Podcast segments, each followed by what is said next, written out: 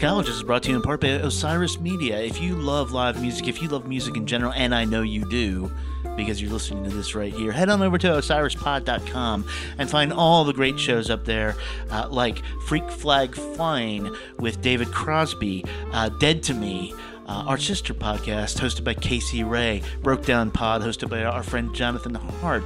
Find all that and more at osirispod.com, who are partnered with Jambase to bring you not just podcasts and videos, but live events as well. Osiris Media, killing it on the regular. Now let's get on with the show.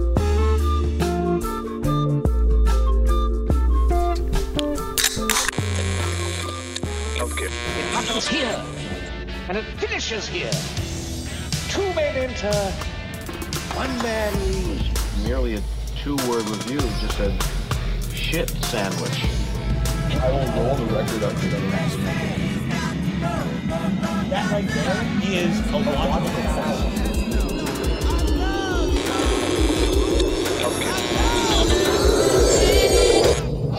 Welcome back, fellow musical lovers. You are now tuned in to yet another exciting adventure with us here on Discologist. I'm your host, Kevin, as usual. Coming to you live from the Tiny Shack just outside of Milwaukee, Wisconsin. Got a great little show for you today. Going to be talking about one Dan Deacon. Uh, some people say he's an electronic artist. Some people say he's a genius. We're going to talk more about that. But really, uh, this is a conversation about what is art, why we art, why we love art. Uh, these are all the things that Dan uh, encompasses, and uh, on his new album Mystic Familiar, he uh, he sort of sort of reached a peak. I think Drew is going to join us. Our friend Drew uh, from outside DC is going to join us to talk about this in a few minutes. Uh, but also on the show, we're going to be talking about a uh, a fave of mine. The North Country is coming back, kids. Andrew Grossman's unit. And they have a song called Freaks. So if you hang out after our Dan Deacon discussion, you're going to hear a little bit more about that, and you're going to hear a track. So, so please hang in there. Uh, so that is what we're going to be doing on this show. Now is the point where you can check out if you're like, this is not for me. This is not my thing. And go ahead, man. It's cool. It's cool. You've probably listened to one of our other almost 500 episodes. Uh, so we're still friends. It's it's fine. But uh, but if it is your thing, I say let's get this thing going. So here you go, just to get you in the mood. For people who love Dan Deacon, you know you already love this song. If you are if you're new to Dan Deacon, welcome because you're gonna love this song and this whole album and this discussion. Here is Dan Deacon off of Mystic Familiar, "Become a Mountain."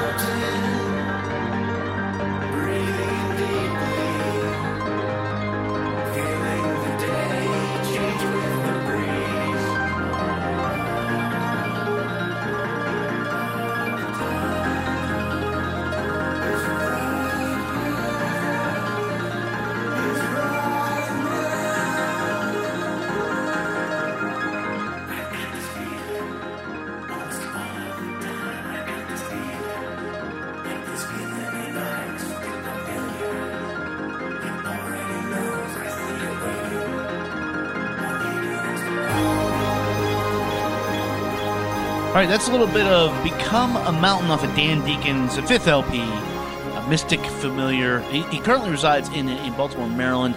Uh, he has a long uh, history in music as far as being educated, which is something that we don't often talk about artists uh, on the show, how they come to it. Some of them, just especially DIY kids, pick up an instrument and they're making their shit. Uh, with Dan Deacon, uh, my man went to school he got shit done, and he uh, and at some point he just decided to pick up from New York City, head down to Baltimore, and this scene it didn't necessarily rise up around him, but it certainly is thriving. I think in part because of him. Would you say?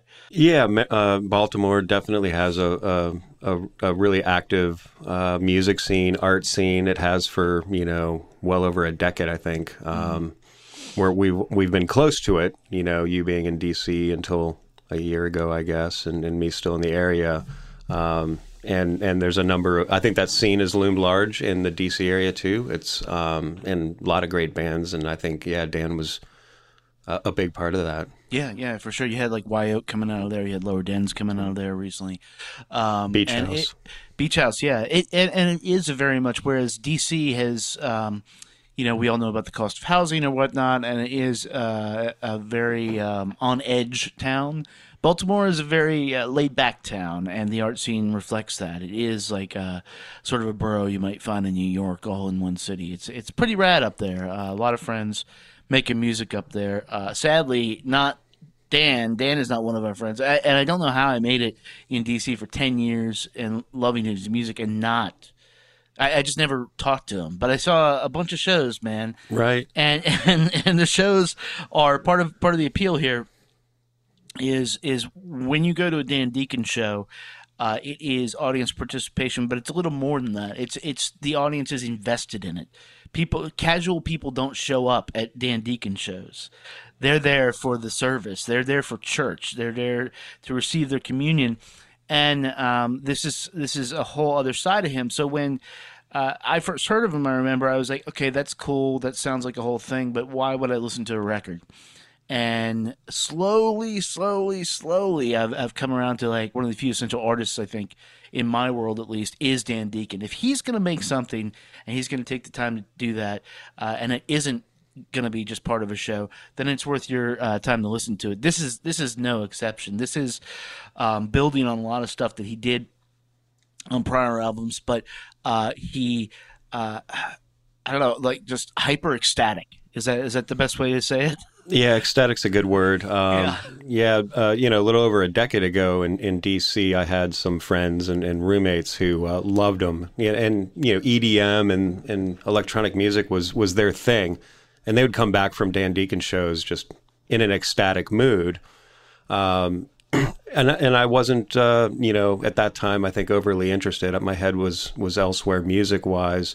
Um, I did wind up catching Dan Deacon opening for Arcade Fire at the uh, DC's basketball arena, and uh, know, I think true to form, uh, how he typically does these shows is he sets up on the floor with the people amongst the the crowd.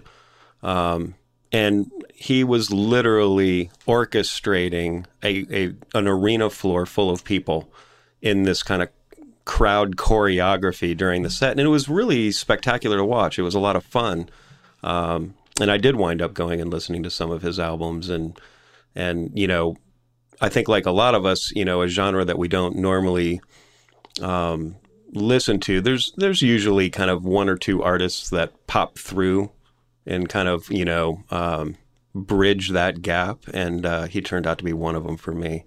Um, I think there's aspects to his music that kind of reach me as more of a rock fan than than maybe a lot of kind of electronic music does. Really around the production, the organic nature of of the music he's doing.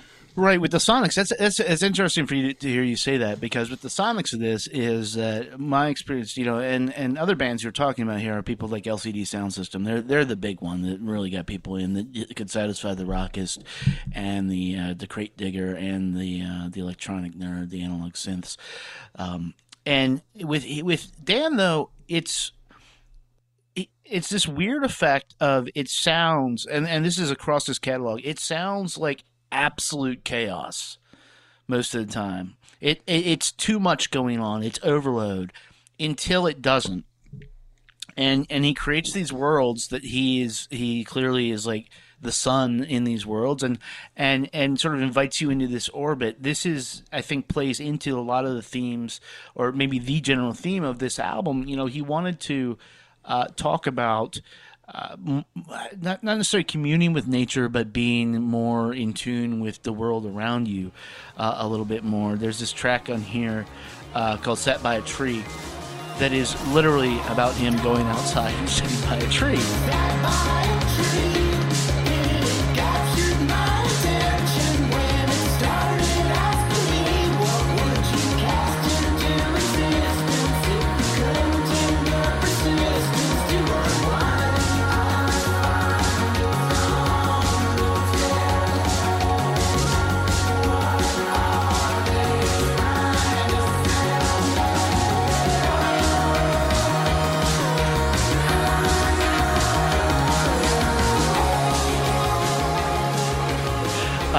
Outside of his apartment and looking and, and really thinking about what that means. And, and this was this came from uh, when it came time to make this album. Uh, partially the the the world that we exist in right now. But there is a, uh, I believe it's Brian Eno has a set of like flashcards and it's drawn for inspiration. The he's par- oblique Yeah, strategies. the oblique strategies, and and he's he's doing this and pairing that with med- meditation, actual meditation, working on the self, and then immediately pivoting it back into his work.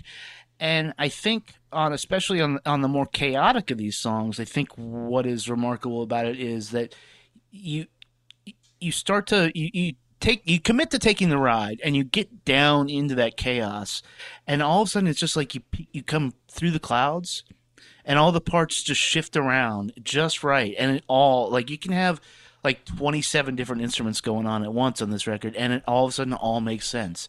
And you hear them and it and it, and it is a uh, you know audio is used a lot in in, in meditative tools. You can buy a bunch of sleep apps that will uh, play uh, uh, what is the binaural sound uh, that that will sort of attune your brain waves and i think he's achieving something like that here.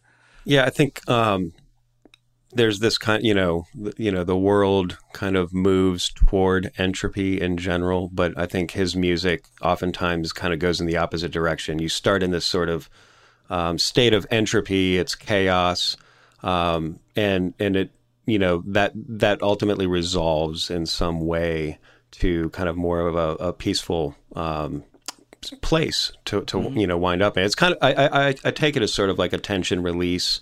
You kind of you know it, like bit. songs might start with tension, with some conflict, some you know chaos, if you will, but it does start to resolve into something that becomes a little bit more unified and ecstatic.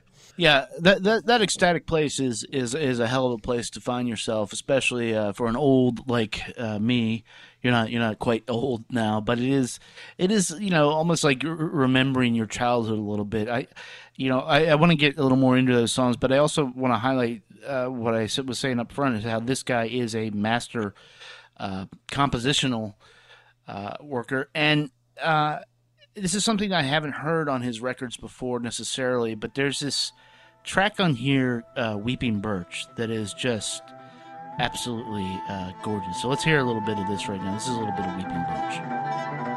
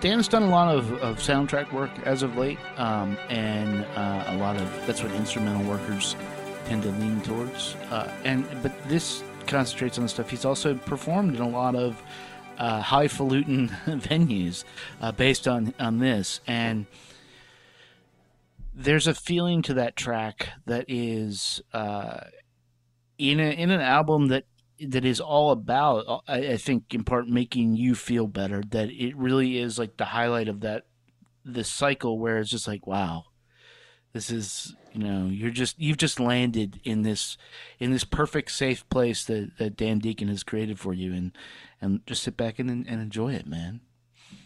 Yeah, I guess he, he since uh, his last proper album, Gliss Riffer, um, he's done a bunch of uh, work in, I guess, what would be loosely considered classical music. I don't, you know, um, and and that that that may have it. it it, I, I think probably influenced this album to some extent. There's almost this Wendy Carlos quality to this album.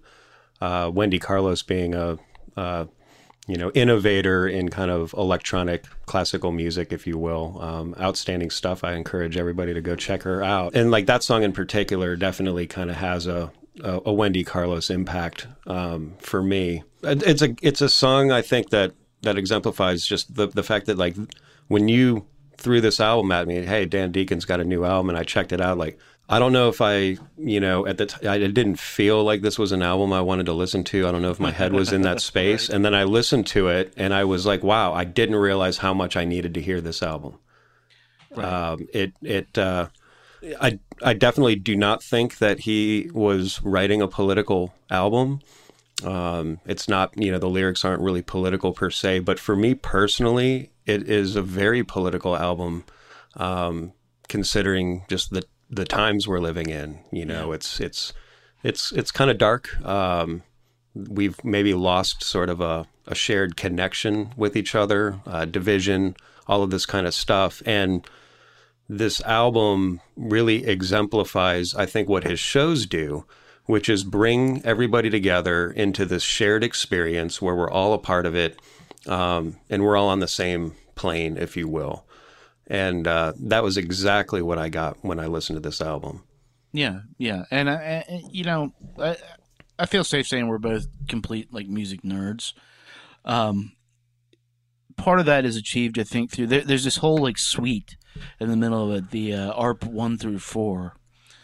That is, uh, the ARP is a is a type of synthesizer, and also short for arpeggio, and it's um, and it is using that, and it. it it is it is gloriously geeky, even as it is uh, it is a complex exercise in the language of music, um, and the generosity I think that went into that well that it feels like went into this uh, is something you just don't get from other artists. Uh, there, there's a there's a lot of talk when we talk about artists about you know being egoless and whatnot, but there there's not a lot of talk about artists being generous with their art, and and, and I think uh, you know if we go with the theory that all art is created for a purpose, uh, I think I think you're right. It's not necessarily a political album, but it is. It made you feel like it was you. You really needed to hear it at this point.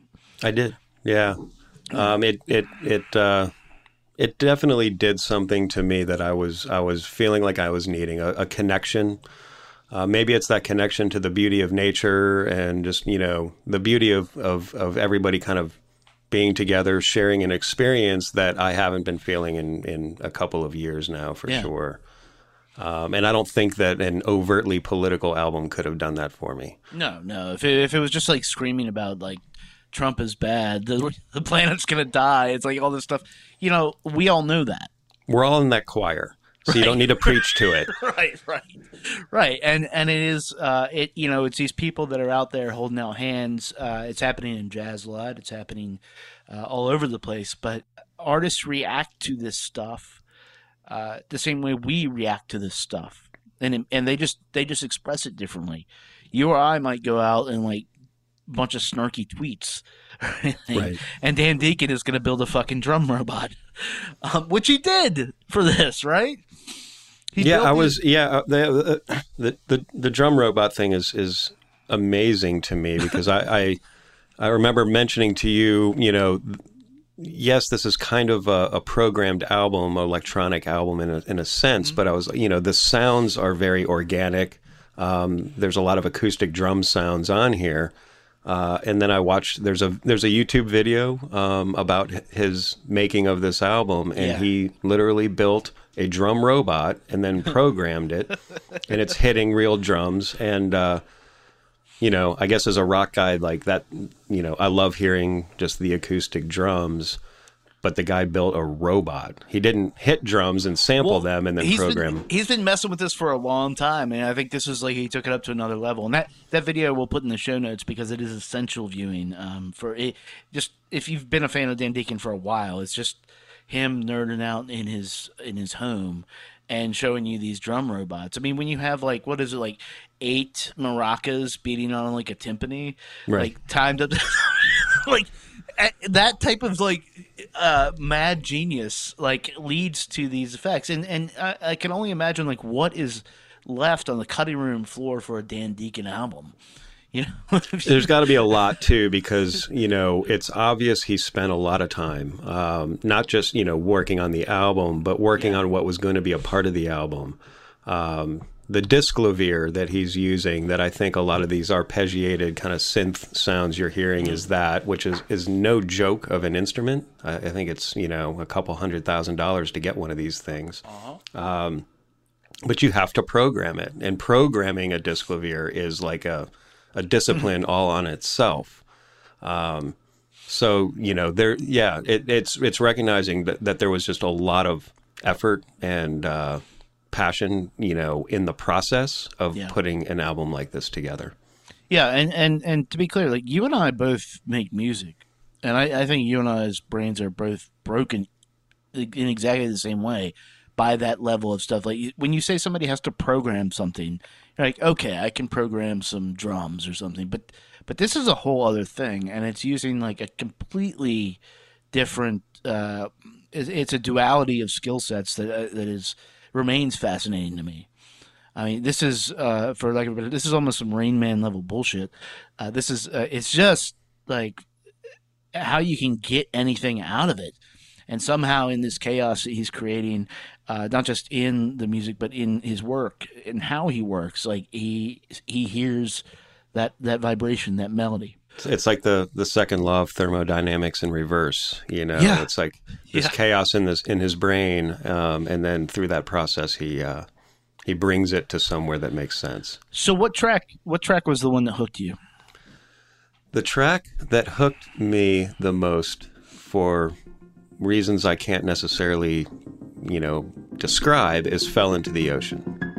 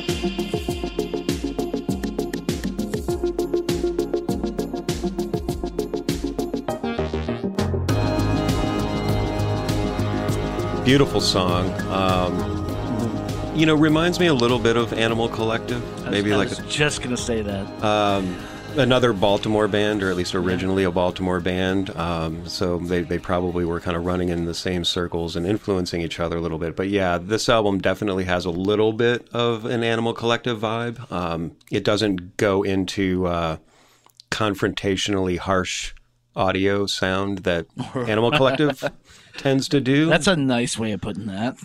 Um, it's pulling definitely from the more prettier side of uh, of Animal Collective, at least in some degree. this this thing that uh, a lot of people have talked about as like sort of a renaissance of psychedelia, uh, Animal Collective was a part of. Uh, that is is a different kind of psychedelia, uh, not and, and one that I didn't actually recognize so much as such until recently. But but but I but I get it. Uh, that's also a uh, a sort of a hallmark of a lot of Baltimore music. You know, if you think of beach house like that, it's it's dreamy, it's gauzy, it's it's. Uh, Washed out with reverb and yeah. Yeah, yeah, stuff like that. And and so this mood um that that he's creating again, I think gets back to where he can put you not in a trance, but like it's this meditative aid. Anything to get you to slow down and and essentially not focus. That's what meditation is. You focus until you don't.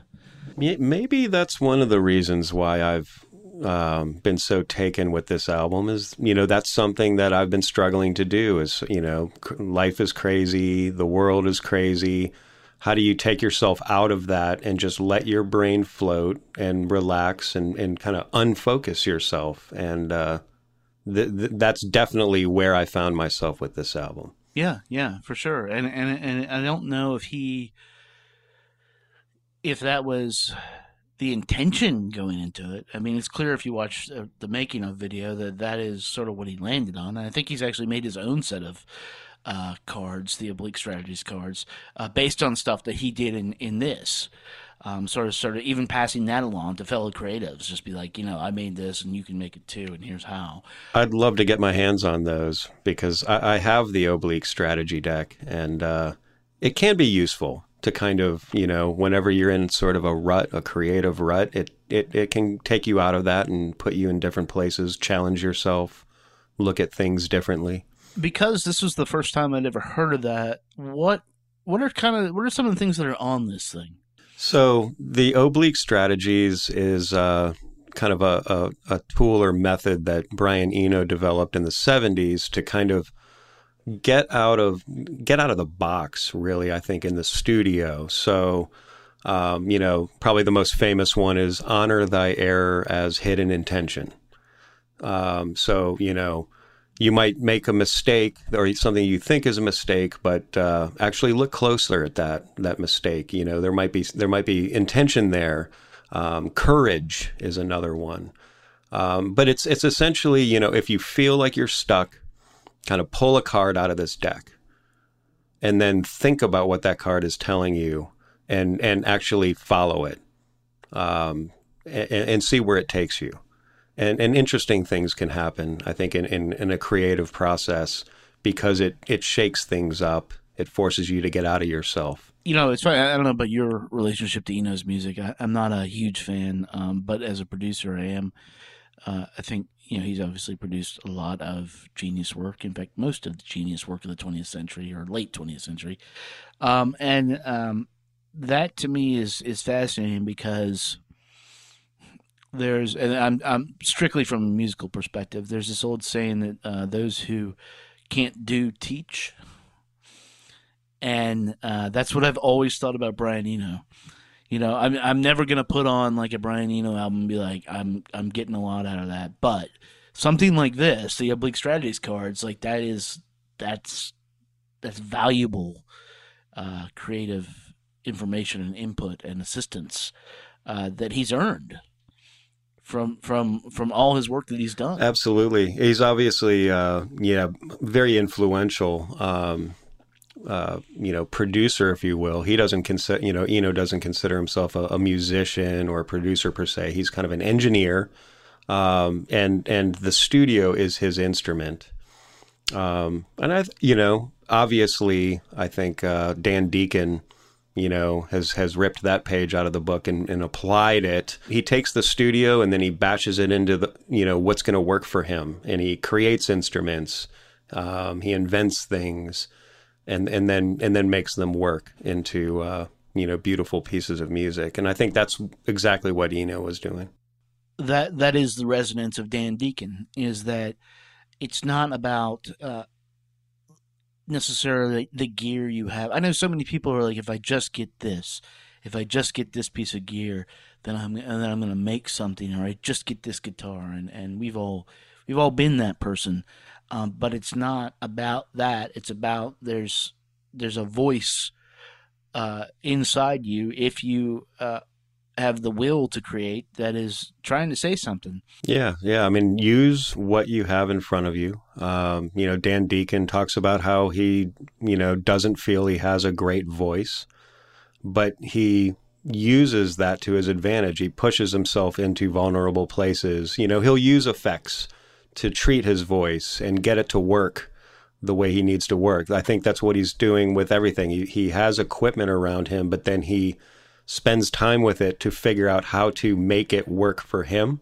Um, and uh, I think that's what everybody should do. You know, anybody that's you know musician, you have gear in front of you. You might not be able to afford a couple hundred thousand dollar Disklavier, but you know he, Right, right. he he he couldn't, and you know maybe until recently.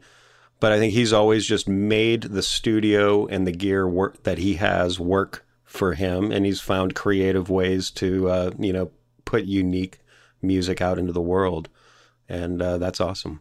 Yeah, and and there's there's no such thing as there's certainly such a thing as musical knowledge, and and you should, especially if you, if you are wanting to be a musician or are a musician, should always be striving to know how something uh, works. You know how an opera is supposed to be composed, how uh, a punk song is. But you should know all these things. But there's no such thing as purity in expression. Um, there is only like exceptionalism uh, and people who, who succeed at at moving you to feel something, and that's that's literally the point of everything. I think. Right. Um, Yeah, and I mean, no matter what's going on to kind of put that album together, your knowledge of composition, how you use the gear, all of that kind of stuff, how you mix it, engineer it, the only thing ultimately that matters is what's coming out of the speaker and how it makes people feel. Yep. And this album definitely made me feel good. It's not a party album. You know, it's not this like kind of super feel good album per se, but it's an album that definitely like made me feel really good. Yeah. Um, and and you know, for that 45 minutes or whatever, it, it really took me out of the the world, you know, the chaos, the stress, anxiety, all of that kind of stuff, and just put me in a in a nice, peaceful place where I felt that it was a shared experience with, you know, the world around me, humanity, nature, all of that kind of stuff. So, Yeah. kind of touchy feely stuff, but uh, I, all right, I'm, man. I'm yeah, favorite album of 2020 so far. Nice, nice. Uh, well, thanks for hanging out, Drew. We're gonna take a quick break uh, and come back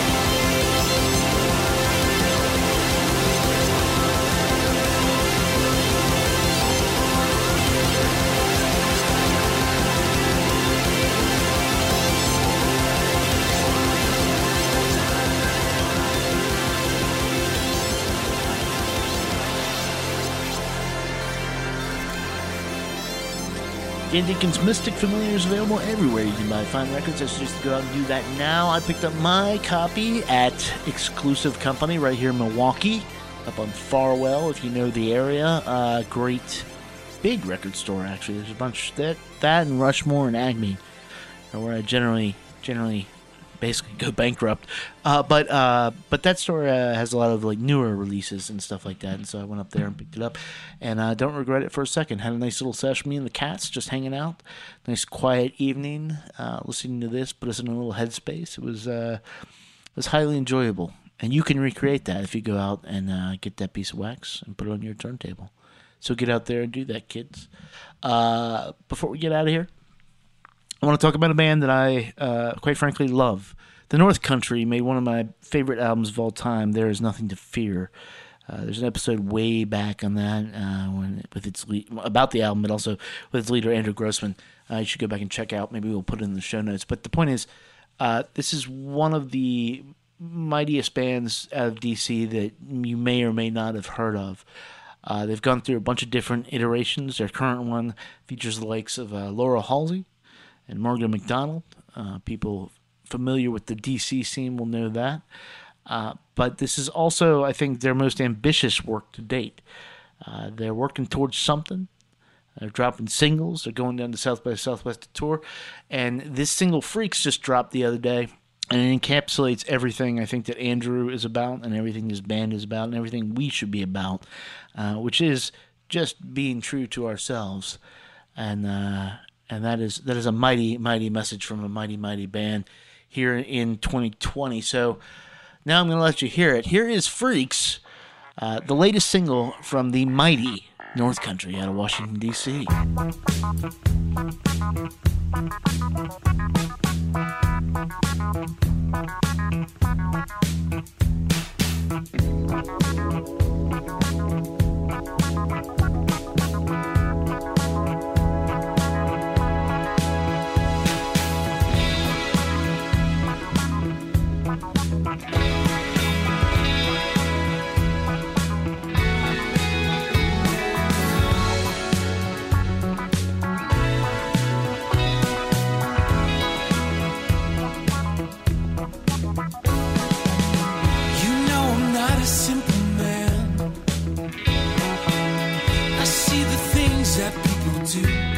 but I don't understand the reasons why they say they do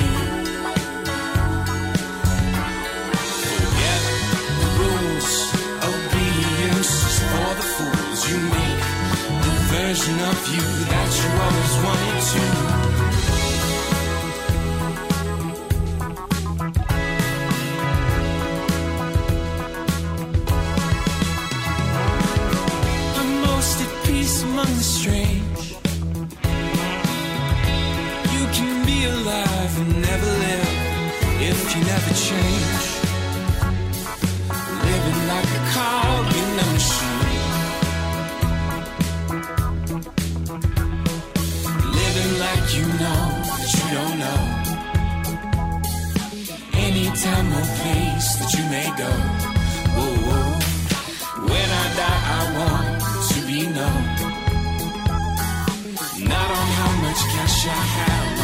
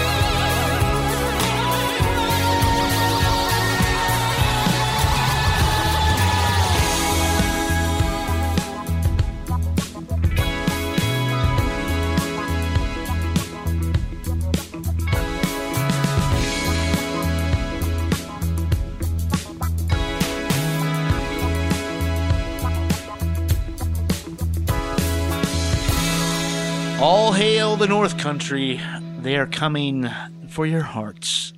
They, uh, this, this track's just kills. Uh, all of them do. It, this has been uh, one of the best parts about running the site, this podcast, and everything is watching this band develop. Uh, like I said, they are they are probably my favorite band in DC. Uh, when I was there, uh, still are, and uh, and they uh, just if they come to your town, help them party down, and uh, and help them be a band, buy tickets, buy merch, buy all that. Uh, they're amazing. So hopefully, uh, we'll be hearing a lot more about them this year. Maybe get Andrew back on. We'll see. That is it. We are out of here for this episode of Discologist. If you like what you heard, you can follow us on all the socials. You can do yourself a solid and subscribe to us on iTunes or whatever your podcast platform is, whatever you listen to us on. Uh, do that. And then uh, tell all your friends. Uh, coming up in the next week or so, I think we're going to be talking about some Morphine, a uh, not a lost album, their last album, uh, The Night, which is which is kind of amazing. Uh, and also, Moses Sumney put out a new album or half of a new album, and I think we're going to be getting to that amongst other things. And then uh, coming up early March, if the coronavirus doesn't get all of us, I'm going to be traveling down to Washington D.C. See our good friends in Hallelujah the Hills play a show at Seven Drum City. I hope to see all you DC people there, and. Uh, maybe if anybody wants from Milwaukee wants to come, I leave. Uh, well, I'm not posting my flight information, uh, but you can come travel with me, and we'll hang out. Okay? Okay. All right. Be safe out there, kids. Uh, good to each other,